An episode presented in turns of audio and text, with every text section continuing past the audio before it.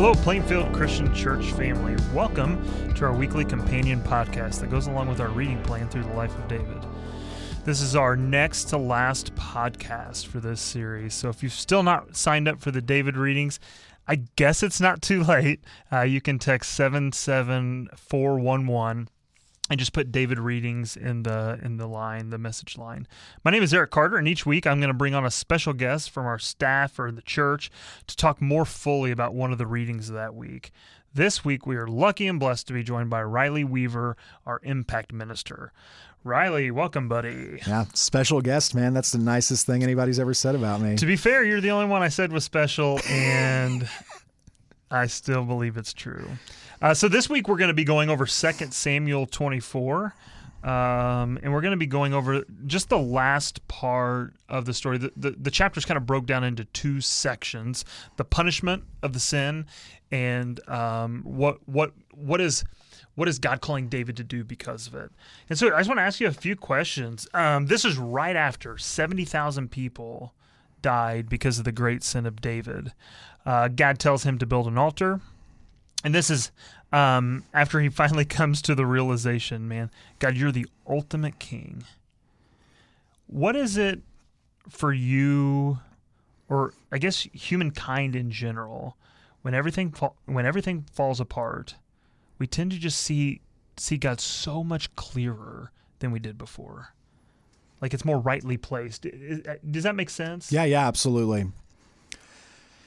Yeah, I mean, I think it's it's something about just acknowledging our need for God. Um, I think you know on on a bigger level, not just a personal level. I always think about um, what happened right after 9-11. You know, I was I was yeah. a kid when that happened, but. Um, 9/11 happens and I remember seeing on the news the next day you have all these politicians and important people worshiping in the National Cathedral.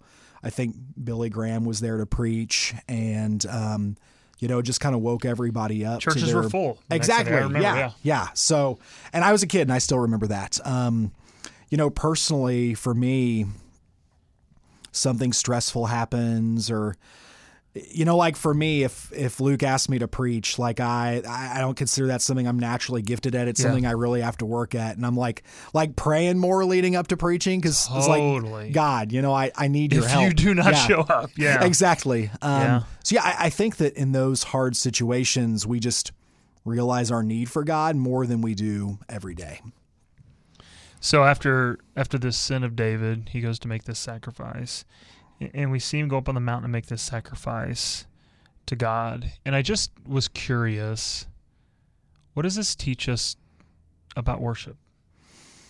David going up to the mountain. Hmm. He goes up to the mountain, makes a sacrifice to God while the plague is still going on, mind you. Yeah. And just simply says, though, like, God, even in the midst of the storm, even in the midst of not, like, I know my only hope is you. Yeah. And worship versus begging. Yeah, yeah. Yeah, you know, a couple things. The first thing I think of is there's there's some type of lesson here about like the way we worship or the places that we worship. Oh yeah, interesting. It's it's interesting to me that David doesn't worship in his palace. He doesn't worship like at the tabernacle. He goes up to a mountain. I don't know if there is something peaceful about that place for him. I don't know if and God sent him there. Yeah.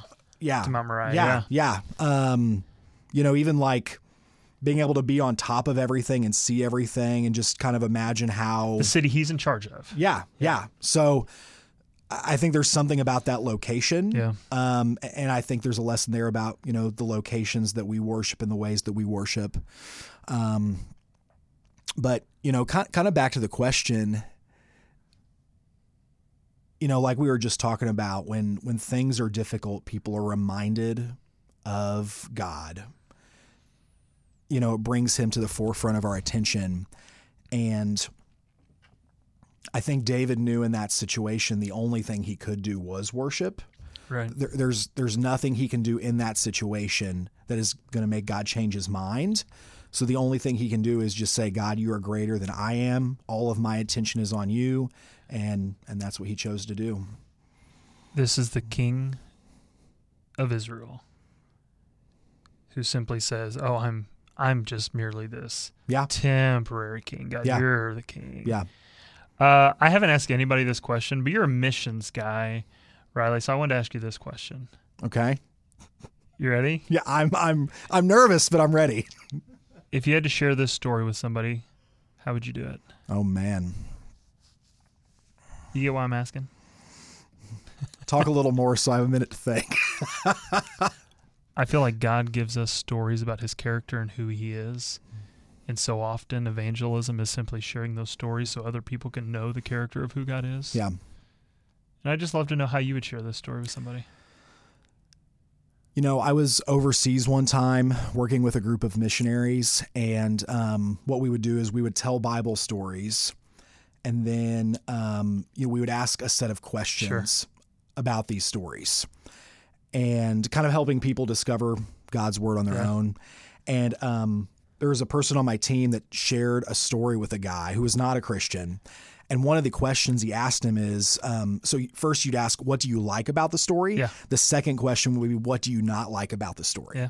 And the guy was like, Wait, we can talk about the things we don't like about this story? Huh. Like, and, And there's a lot to unlike about this story. yeah, yeah. here. And to him, it was interesting because saying, like, even acknowledging, oh, wait, we cannot like things about the Bible, to him, that, like, brought credit to the Bible because in his religion, he couldn't question anything. Sure. So I, I think, in a weird way, this. This story teaches us something about the character of God. Mm, You know, God is holy. He can't tolerate sin. There is punishment. But and yet, in the end, Exactly. they did not get what they deserved. Man, but- they didn't get yes, close to what yes, they deserved. Yeah, yeah, And he relented. yep, absolutely. Yeah, Riley, you are the man. Uh, thanks for joining us today. Join us next week for the last week in this David Reading Series Companion podcast.